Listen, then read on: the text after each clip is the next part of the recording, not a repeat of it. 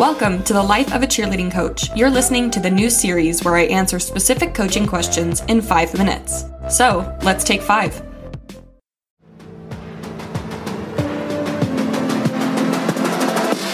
This episode is brought to you by the Cheer Coach Planner. Are you ready to replace your bulky coach binder? If so, then you should check out the Cheer Coach Planner.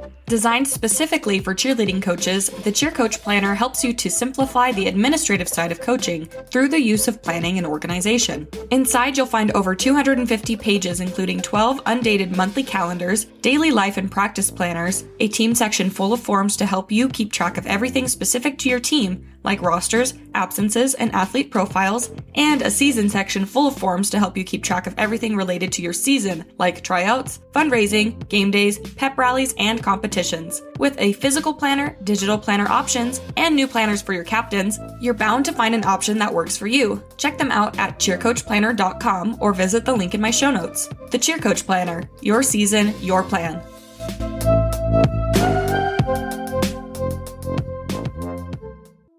Okay, here's the scenario. Question for you all. What's your philosophy slash approach for tryouts when prospective cheerleaders ask if they can miss our first day for tryout clinic to attend their all-star team's practice instead?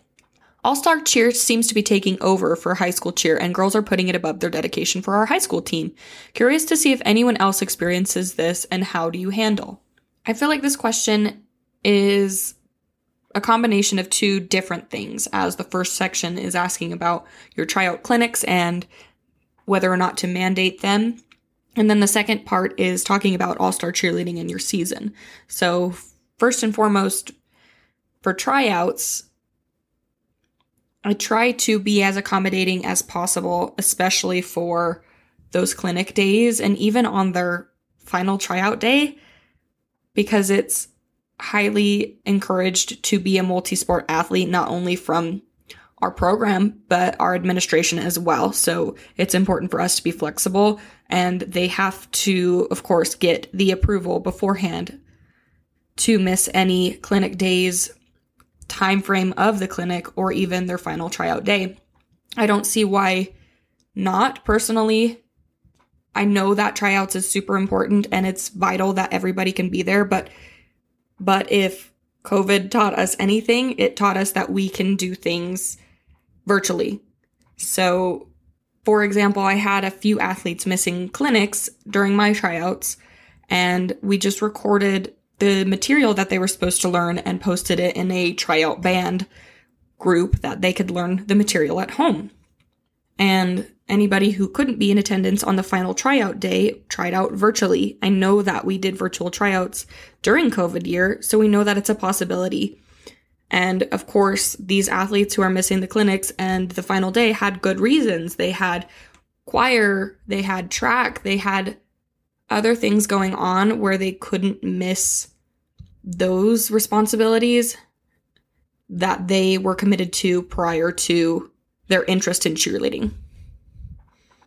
I'm also not saying that you can't and shouldn't mandate your tryout clinics because those are super important. They have to learn that material and be prepared for tryouts. But it's also pretty impressive to see athletes who are balancing several different things in their life be able to learn that material on their own time. And personally, that shows me their level of dedication to the cheer team and their work ethic. When it comes to all star cheerleading, it's a little bit different as far as my approach. I feel like cheerleading is a year long sport. Although it's probably only 10 months out of the year, it requires your dedication practically all year. And to be on two cheerleading teams is so draining for our athletes. They will get so burnt out if they are on two teams. The real reason being that competition season is going to be around the same time frame for both high school and all-star cheerleading. When I encourage my athletes to sign up for multiple sports, I really only encourage springtime. That's our slowest season. That's when we're gearing up for tryouts in the next year. So they are welcome to do track and tennis and all of those spring sports. But throughout the year, if they're trying to be on an all star cheerleading team, our practice times when they're the most important and the most vital are going to overlap. So, no, I would not encourage all star cheerleading as well as high school cheerleading. And it's even mentioned in my athlete's contract that they are committed to high school cheerleading before anything else. Like I mentioned, our administration is all about encouraging multi sport athletes.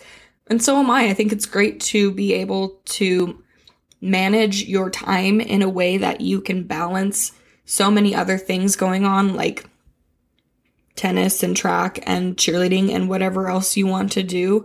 But there is an extent to which balancing those things becomes taxing and tiresome and complicates and muddles things. So start by setting out your required and mandatory practices very early on. That way, whoever's in your program knows these are vital and cannot be missed, even if you are participating in another sport.